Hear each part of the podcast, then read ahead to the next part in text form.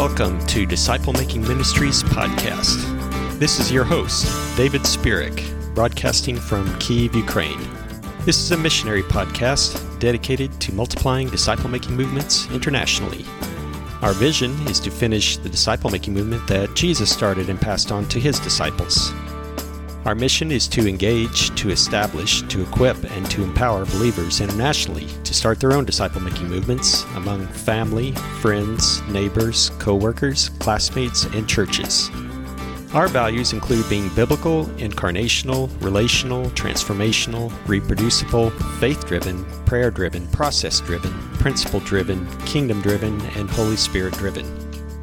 Our services arise out of our spiritual gift set of teaching, knowledge, wisdom, prophecy, and apostleship. We're glad that you joined our show today and would like to get to know you better, so drop us a note to introduce yourself and let us know from where you're listening. We welcome ideas for future show topics and guest speakers. We're reaching for excellence here, so leave us some feedback on our website at www.disciplemakingministries.org or leave us a voicemail message on our telephone line at area code 214-377-1107. You may indicate there if you'd like your voicemail message to be included in a future podcast episode. I'll return in just a few moments with today's main topic.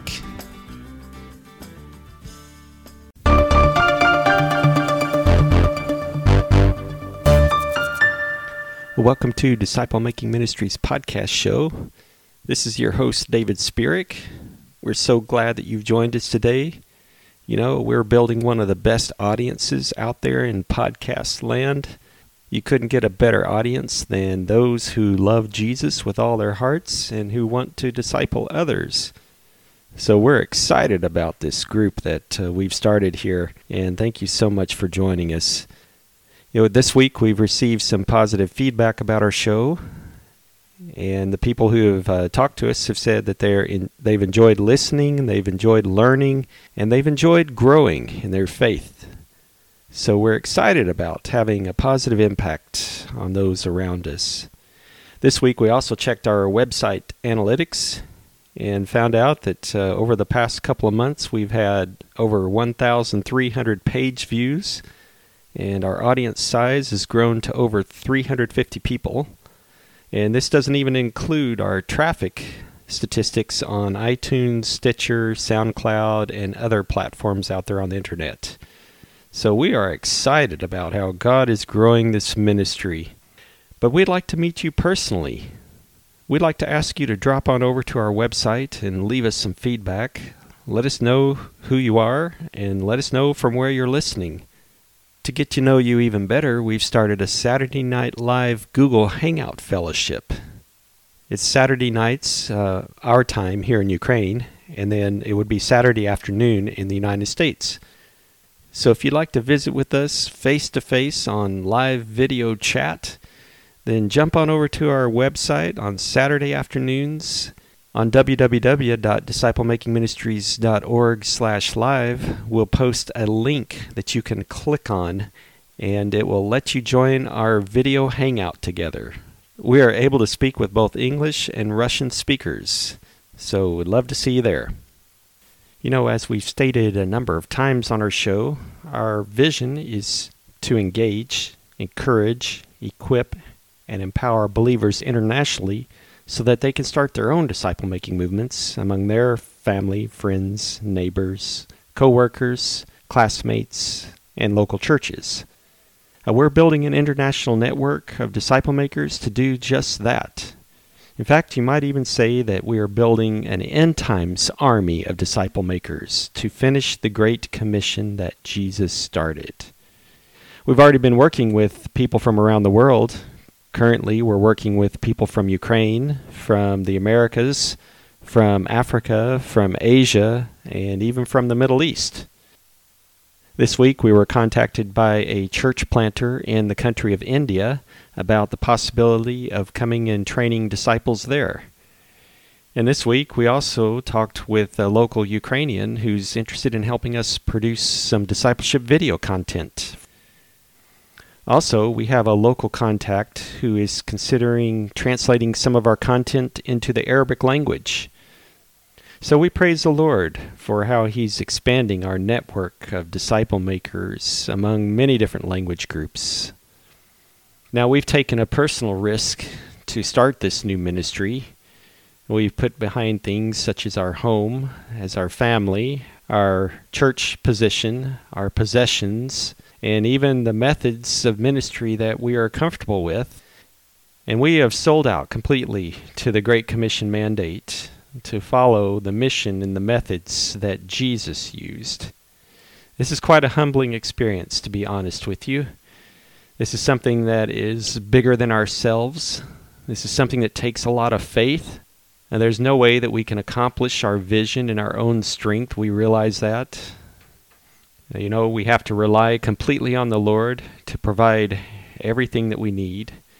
We have to rely on the Lord to teach our audience the truth about making disciples. We have to rely on our Lord to produce the fruit through us. And so this is a great adventure in faith, and we are absolutely convinced that God wants you to join us in this adventure. Now, today we are continuing this great adventure in disciple making.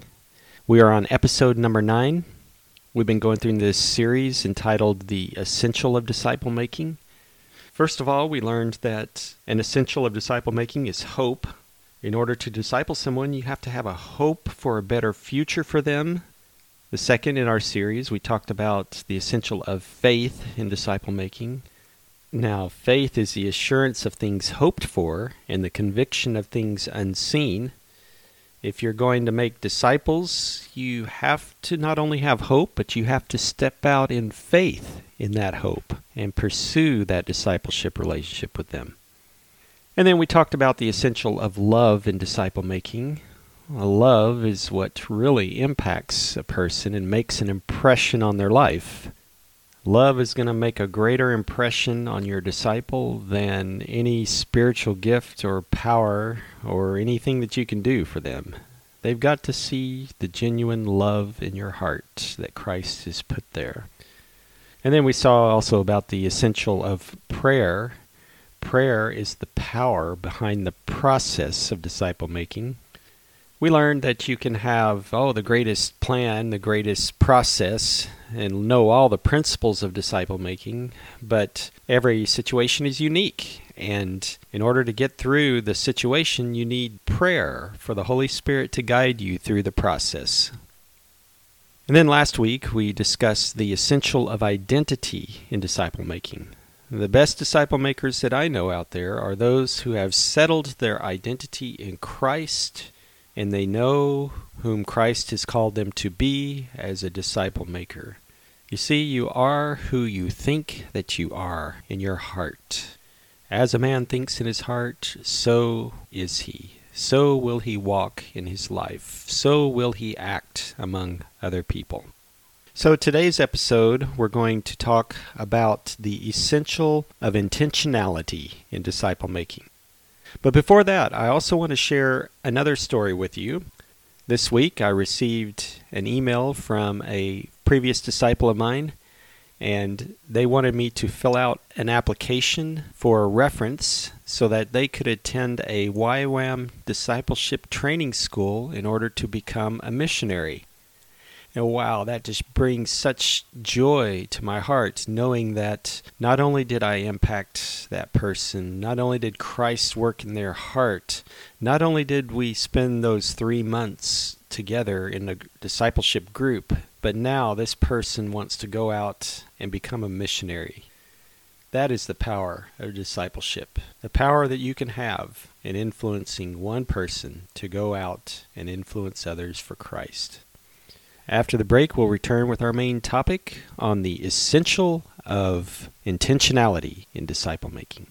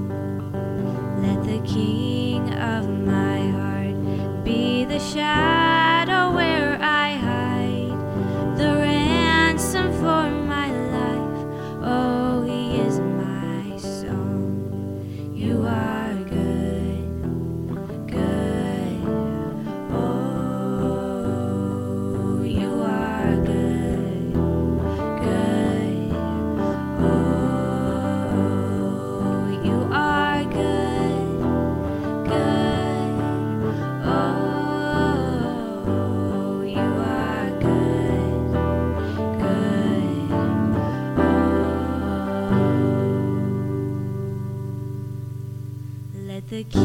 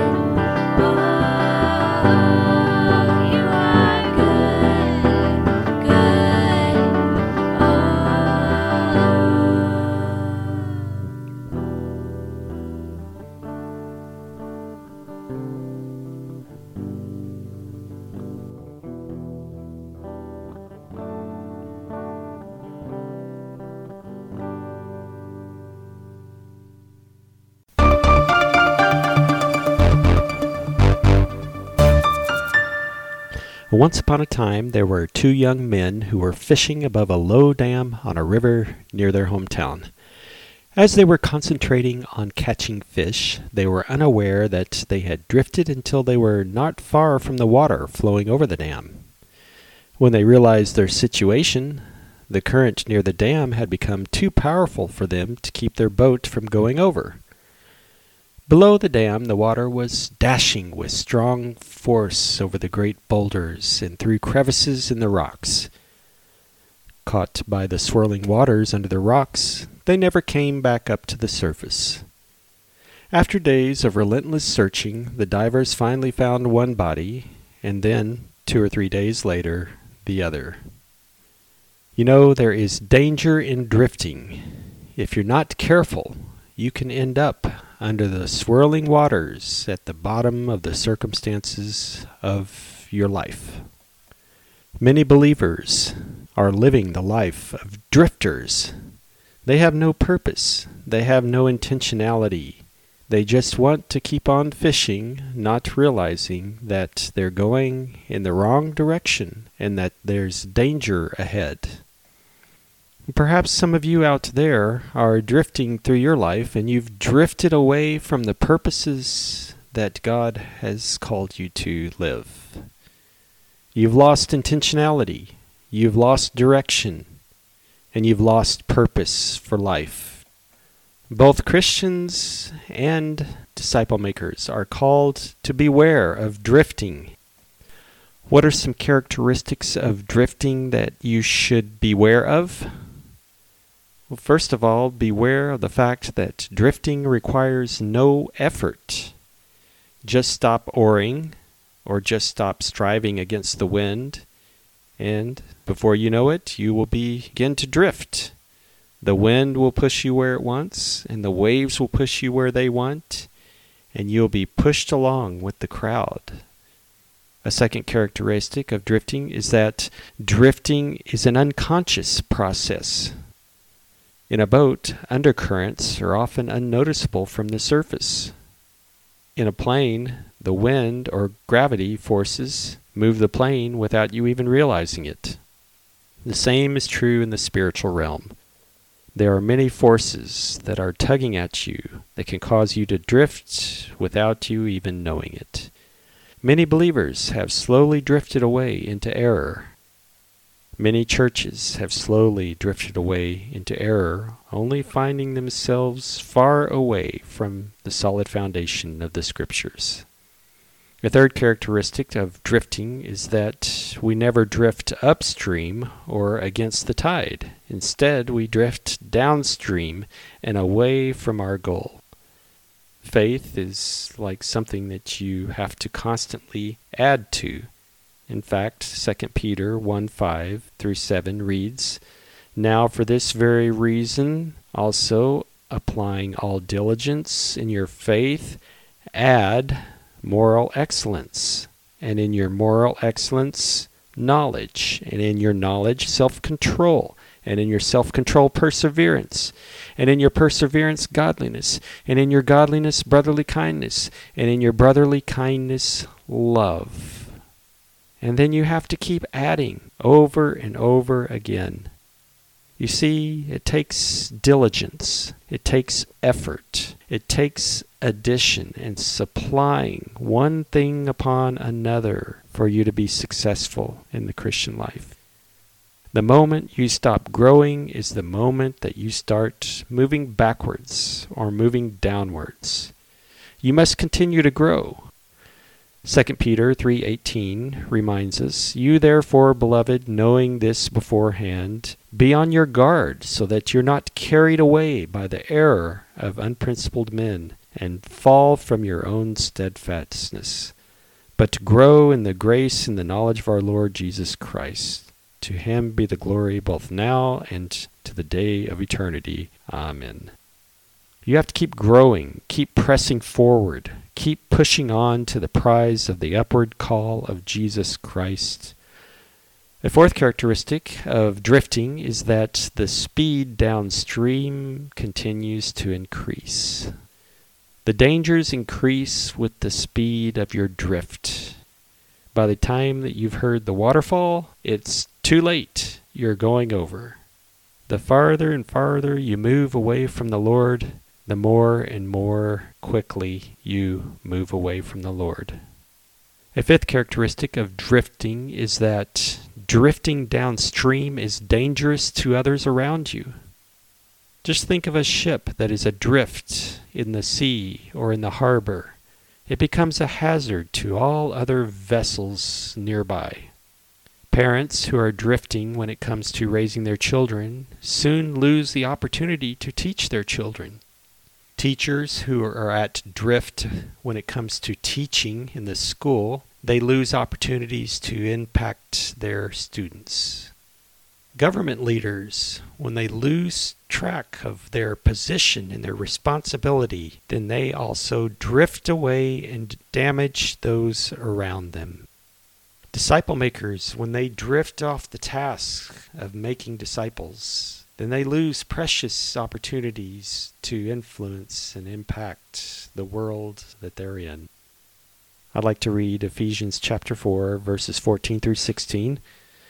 As a result, we are no longer to be children, tossed here and there by the waves, and carried about by every wind of doctrine, by the trickery of men, by the craftiness of deceitful scheming but, speaking the truth in love, we are to grow up in all aspects into Him who is the head, even Christ, from whom the whole body, being fitted and held together by what every joint supplies, according to the proper working of each individual part, causes the growth of the body for the building up of itself in love. Did you catch that? We are to avoid the drifting and being carried about by the winds of every doctrine and the trickery of men in deceitful scheming. Drifting is dangerous to others. And then the sixth characteristic about drifting that I want to mention in this segment is that drifting downstream will end in shipwreck. A boat adrift will eventually crash on something, either the rocks or the other boats around it. For those who drift spiritually through their own neglect will not escape their just punishment. Hebrews 2 1 through 3 describes such a group of people who are drifting away from the truth. Let's read. For this reason, we must pay much closer attention to what we've heard, so that we do not drift away from it. For the word spoken through angels proved unalterable, every transgression and every disobedience received a just penalty. How then will we escape if we neglect so great a salvation? You see, there's danger in drifting. Not only are individual believers drifting, but also the local churches are drifting. This past week, I was counseling with someone who was concerned about the direction of the local church. They were concerned that the members of the local church were just being passive and showing up on a Sunday, and they weren't really allowed to participate and learn and grow and develop their spiritual gifts. And you know what? I had to agree with him. Few churches are giving their congregations any compelling vision of personal involvement in discipleship. Even fewer churches than that are placing any sort of measurable expectation on their members to go out and do evangelism and discipleship. And even fewer churches than that are teaching and training their members in a reproducible discipleship process that includes spiritual growth plans, spiritual health assessments, and discipleship resourcing my point is that today's Protestant evangelical church has never really fully exited the religious system of the fourth century. Oh, sure, the Reformation targeted the issue of salvation by grace through faith in Jesus Christ, but after that, they mostly stopped right there. Today, believers are spiritually stuck as spiritual infants, saved by grace through faith but having no idea where to go from there. How is the church drifting? Well, the church has drifted into promoting a pastor above the priesthood of the believers. Just like in the fourth century, the religious leader has all the authority, all the responsibility, and all the job position, while the people are just expected to come and sit on a Sunday and give their money and go home unchanged, untransformed, and ineffective out in the world in which they're living. And then they're expected to come back the next week and repeat the same process over and over again, being lulled into the sense that they are doing something when in reality they are just in this constant cycle of swirling water that drags them over the cliff into unproductivity.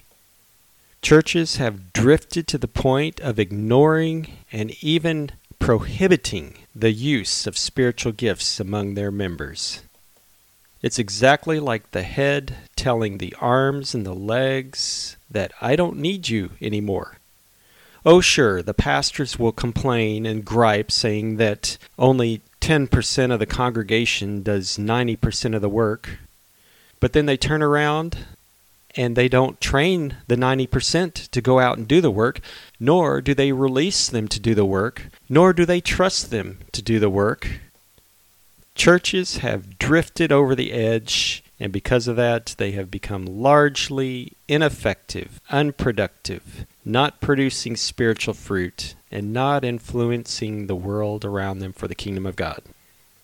Another way that churches have drifted off Jesus' methods and his path is that churches have bought into the lie that ministry involves building larger physical buildings rather than building the kingdom of God.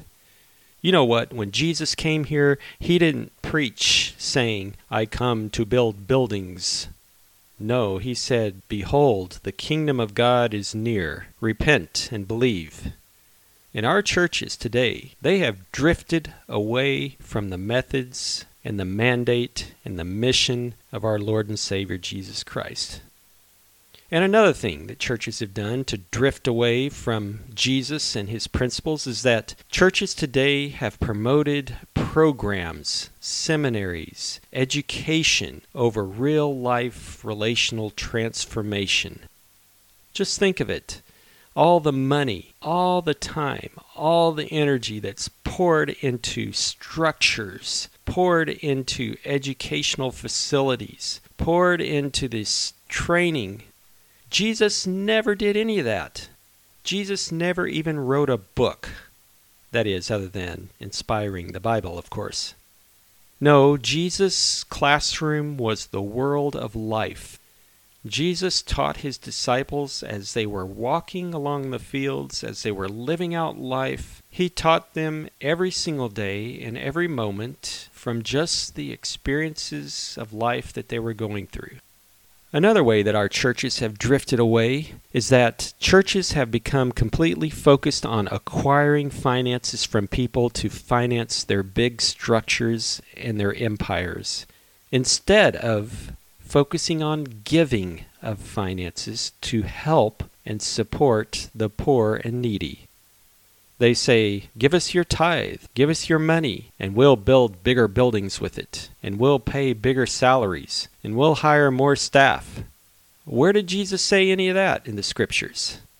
Jesus was all about giving, taking care of the poor, the disadvantaged, the foreigners, the sick, the elderly, and another way that churches have drifted today is that churches today are seeking out larger crowds. They promote this great, exciting entertainment with worldly music styles. Did you know that Jesus turned away the crowds? Jesus was more interested in transforming the hearts of individuals than in gathering a crowd of 10,000 people. Another way that churches have drifted away from the truth is that churches promote spiritual infancy. We have this thing called seeker sensitive churches these days where they want to gear the message of the gospel and the message of the Bible down to a lower level so that they can attract a larger crowd. And then the crowd comes in there and they hear the same message over and over that you need to be saved. No more training, no more development. You just need to be saved. Come experience our great, exciting music. They are promoting spiritual infancy. And therefore, nobody in the church has enough spiritual power in them to go out and be effective in the workplace, in the marketplace, in their homes, in the neighborhood, and they're not making an impact anywhere because they're stuck in this downward spiraling cycle of drifting away from the truth of God because churches have drifted away from the truth of God. Now, I already know that this episode is going to turn off a whole bunch of pastors out there because the pastors out there have bought into this system. I've turned away from all that and I've gone back to the truth of the Scriptures. I'm following the model of Jesus Christ Himself, who never built a building, never started a seminary. He never tried to seek a large crowd. He never sought to acquire finances to grow his empire using business and marketing schemes. He never wanted people to stay as spiritual infants but he wanted them to grow and produce fruit and have a greater inheritance in the kingdom of God. If the church is to reverse its course and reclaim its calling to be Christ's kingdom representatives of reconciliation, expanding his agenda on earth, then the church must become intentional about discipleship The church must develop and have an end goal in mind. They must know how to move a person from spiritual infancy to spiritual maturity so that that person can go out and influence the world where they work, where they go to school, where they live, in their neighborhoods, in the marketplaces of life. Churches need to help believers discover their spiritual gifts and begin to use them together in unity if your church is not a church that is training you, that is equipping you for the work of the ministry, then why are you going there? So the church, along with individual believers, have largely been at drift, and this problem needs to be corrected. Now I'm going to take a short break, and when I return, we'll talk about our God, who is an intentional God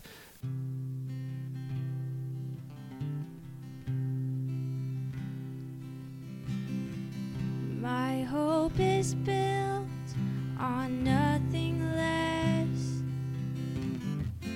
than Jesus' blood and righteousness.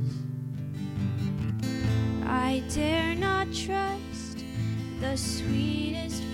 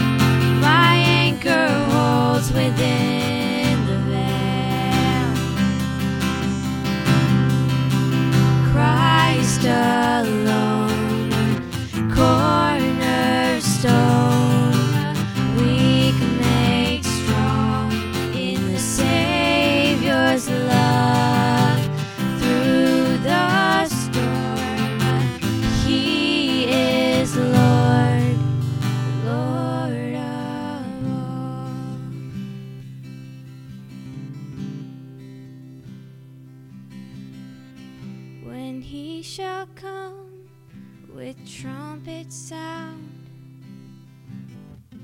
oh, may I then in him be found, dressed in his righteousness alone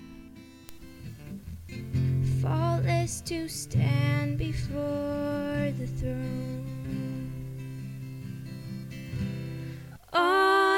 Christ the solid rock I stand, all other ground is sinking sand.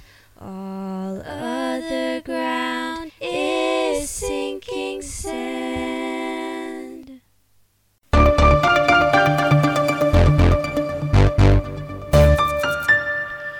Welcome back to our show. I hope you're enjoying the music during the breaks.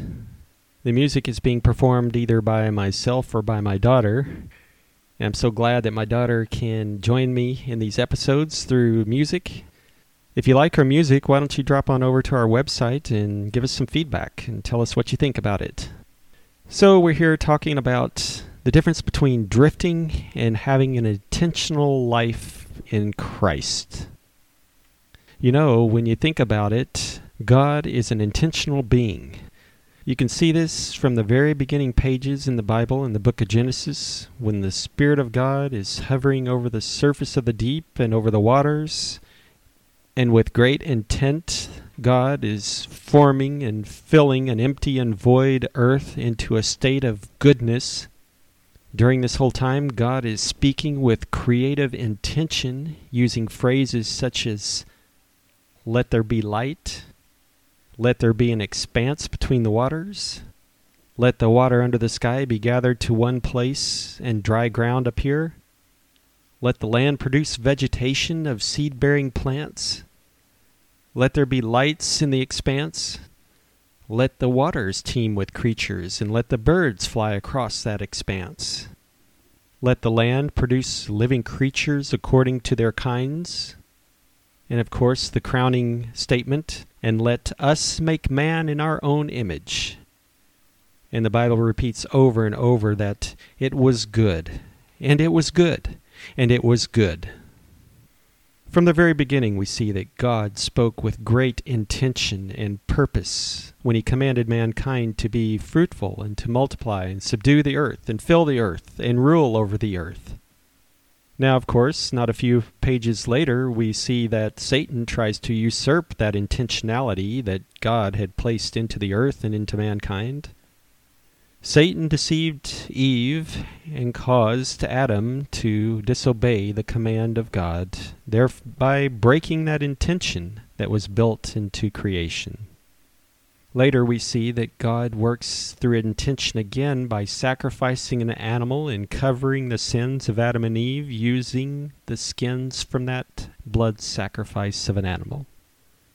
We also see later on that God worked through intention when he accepted Abel's offering of the animal sacrifice after the pattern of God, but rejected the sacrifice of Cain that was from the field that didn't follow the pattern of God. Later, we see that God was intentional once again by curbing human depravity, pride, and arrogance through the flood of Noah and through the confusion of languages at the Tower of Babel. Then we see God being intentional once again when he chose Abram out of all the nations to form a new nation through whom the world would be reconciled back to God. And we see God working again with intentionality when he called the Hebrew children and through Moses led them from Egyptian bondage into the promised land. Through the great and mighty miracles of the ten plagues, the parting of the Red Sea, and the miraculous provisions that God made through the wilderness as God's people traveled to their promised destination. God was definitely intentional when he delivered his chosen people through Joshua into the promised land, miraculously defeating the giants that had set up great stronghold positions throughout the land of Canaan. And of course, God was very intentional about choosing the great leader, David, the man after God's own heart, who ended up consolidating the kingdom of God, living by the principles that God had created Later, we see that God was intentional once again by correcting the people through calling out the prophets to preach his word to the people. And through the prophets, we learned about the coming Messiah that would eventually redeem humanity from all sin. And then, of course, we see that uh, God was super intentional by sending his one and only begotten Son, Jesus Christ, into the world, just as he had promised through the promised lineage to pay the redemption price for our sin and to empower us through the Holy Spirit to live as new covenant people to accomplish His kingdom purposes here on earth. So we see clearly that the nature of God the Father Himself is one of intention and one of power and one who makes into reality that which He wills to happen. Galatians 4 4 through 5 confirms this as we read. But when the fullness of time came, God sent forth his Son, born of a woman, born under the law, to redeem those who were under the law, so that we might receive adoption as sons. Now, if God the Father is a God of intention, and if we are created in the image of God, then should we not also be people of intention who live out purposeful lives? Also, I'd like to point out the fact that Jesus himself lived an intentional life of purpose and direction and vision. Contrary to popular opinion inside the church today, Jesus was not this wandering, withdrawn hippie who drifted from place to place, meeting with random people without any goals or purposes.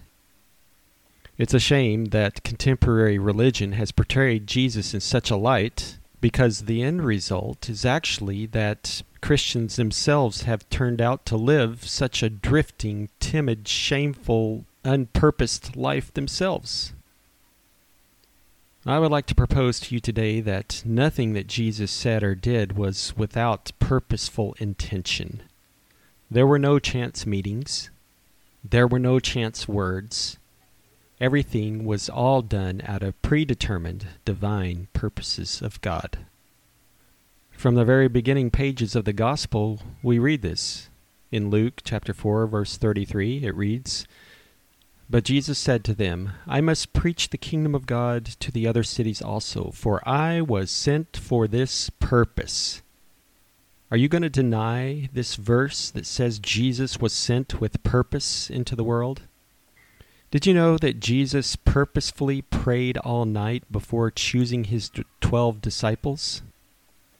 Did you know that the twelve apostles were already chosen in advance to that, those prayers?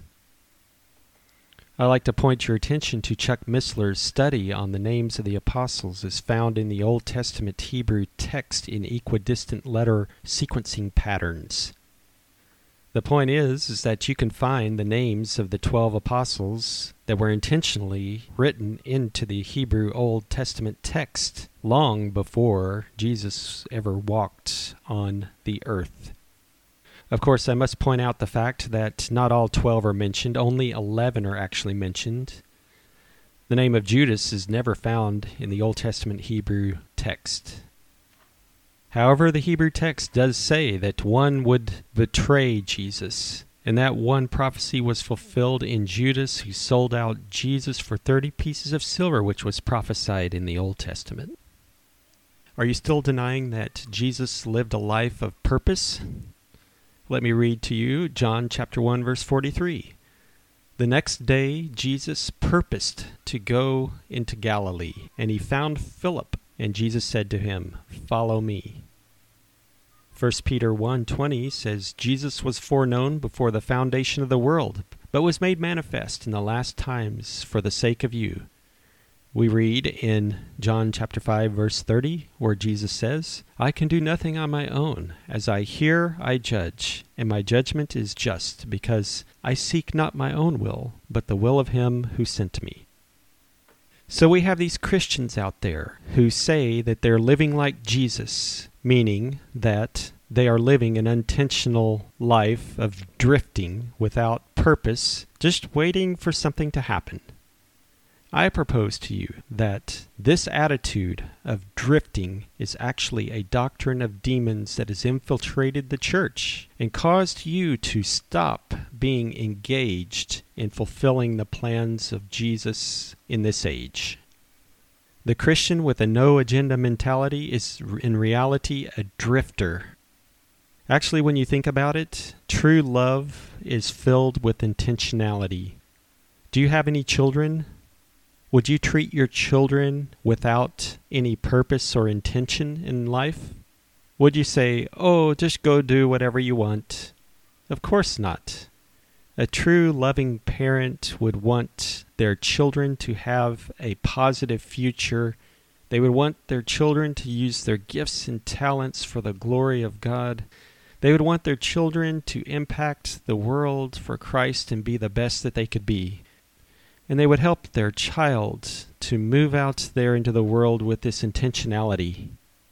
Are you going to deny the intentionality in Jesus' words when he said, Follow me, and I'll make you fishers of men? Are you going to deny the intentionality when Jesus said these words? If anyone wishes to come after me, he must deny himself and take up his cross and follow me. For whoever wishes to save his life will lose it, but whoever loses his life for my sake will find it. For what will profit a man if he gains the whole world and forfeits his own soul? Or what will a man give in exchange for his own soul? For the Son of Man is going to come in the glory of his Father with the angels, and will then repay every man according to his deeds. Are you going to deny the intentionality in these words of Jesus?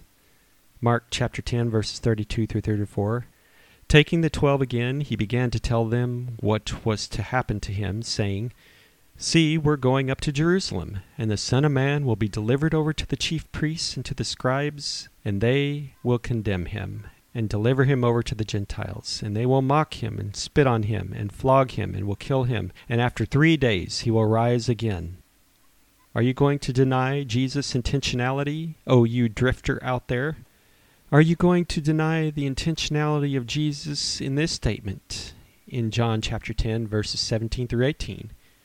For this reason the Father loves me, because I lay down my life that I may take it up again. No one takes it from me, but I lay it down on my own accord.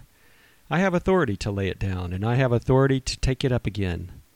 And then finally, are you going to deny the intentionality of these verses in Matthew 28, verses 18 through 20?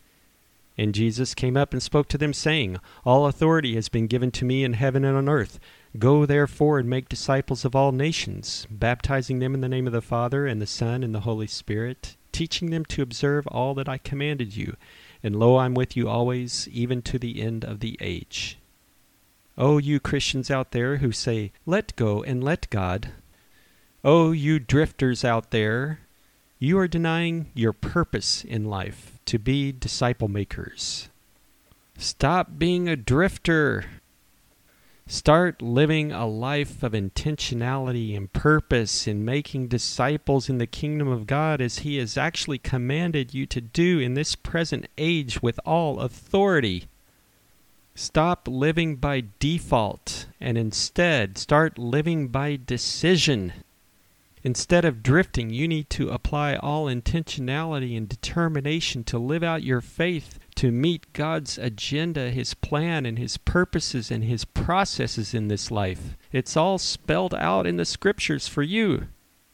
After a short break, we'll return and I'll explain some practical ways that you can live more intentionally as a disciple maker of Jesus Christ. We will abandon it all for the sake of the call, no other reason at all, but the sake of the call, wholly devoted to live and to die for the sake of the call. Nobody stood and applauded them. So they knew from the start this road would not lead to fame. All they really knew for sure was Jesus had called to them. He said, Come follow me, and they came with reckless abandon they came. Empty nets lying there at the water's edge told a story that few could believe and none could explain. How some crazy fishermen agreed to go where Jesus led, with no thought of what they would gain. For Jesus had called them by name. And they answered, We will abandon it all for the sake of the call. No other reason at all, but the sake of the call, Holy to live and to die for the sake of the call. Drawn like rivers are drawn to the sea and There's no turning back, for the water cannot help but flow. Once we hear the Savior's call, we'll follow wherever He leads because of the love He has shown and because He has called us to go. We will answer, we will abandon it all for the sake of the call.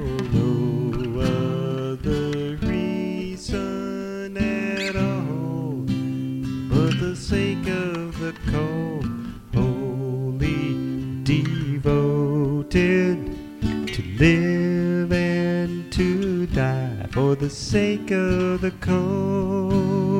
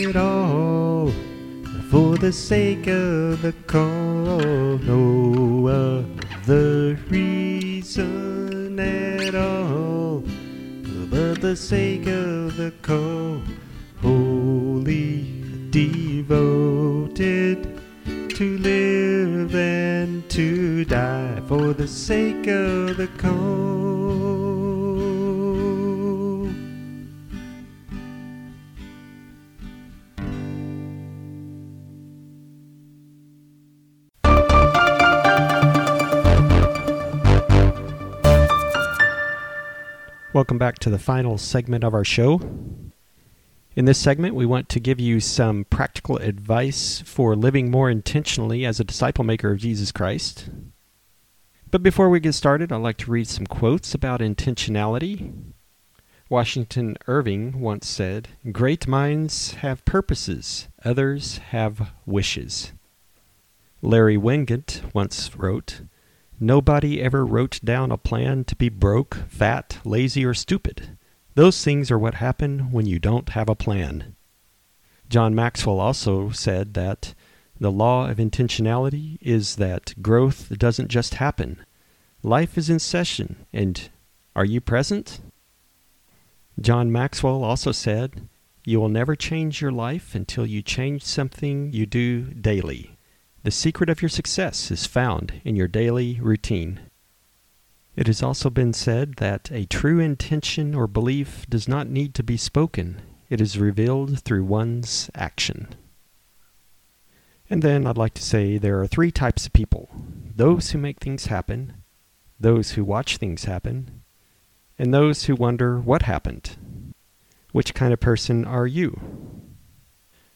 Our Heavenly Father wants us to seek Him about the present and about the future. Our Heavenly Father wants us to plug in with what Jesus' kingdom is up to. Our Heavenly Father wants us to become more intentional in advancing the kingdom of God. All the while, we enjoy our roles as sons, daughters, husbands, wives, moms, dads, brothers, sisters, cousins, friends, professionals, business owners, citizens, missionaries, scientists, innovators, entrepreneurs, activists, journalists, judges, chefs, teachers, programmers, etc. All who work together for the cause of liberty in Christ. So, what are some things you can do to practically live more intentional for Jesus Christ? First, you can realize that your life is made up of choices. Every morning is a new day, full of decisions and opportunities. You have a choice in the matter. You do not need to be stuck in the same pattern of living that you have been for years. Realize that every morning is a new opportunity. Second, you can evaluate the culture that you're swimming in. Life is not lived in a vacuum. It's lived surrounded by a culture that is moving somewhere. Much of this culture around us forms a swift downstream current. But living an intentional life will require you to take a step forward and evaluate the flow of the stream to determine where it's headed and how it's moving you in the wrong direction from what you desire. Third, you need to examine yourself. Who are you? Who has God made you to be? Get a strong handle on your passions, talents, abilities, and weaknesses. Give some precious time and energy to this endeavor. It's one of the most valuable things you can do in being more intentional. Fourth, decide to live your life. Stop comparing yourself to others. You were not born into their life. There is no sense in wasting your life being jealous of theirs. Instead, you were born to live your life, your kingdom assignment. Determine today to be good at it, whatever it is. After all, you only get one shot. Fifth, define a purpose in your life. Identify what you want your life to communicate and to contribute to others. Find a passion to live for that is bigger than yourself. Write it down. It'll bring new meaning to your life. It'll wake you up from the slow death of only living for yourself. Sixth, set goals. Goals help to move us forward, and they help to shape us. Set goals that are directly in line with your defined purpose. By their very nature, they will introduce intentionality into your life. Seventh, stay focused. We live in a world of constant connectivity and distraction that is begging for our attention nearly every moment of the day. Learn to turn off those distractions and live your life instead. Turn off the television. Remove non essential physical belongings that are robbing you of your time and energy. And eighth, learn from others. Successful people are usually curious people. They possess the humility to learn from others. Identify those people around you who are accomplishing your purpose and goals, and then study them and learn from them. So, determine to live decisively. Therefore, be careful how you walk, not as unwise men, but as wise, making the most of your time, because the days are evil. Elevate correct priorities in life. He is also head of the body, the church, and he is the beginning, the firstborn from the dead, so that he himself will come to have first place in everything. Increase your time in God's word and prayer.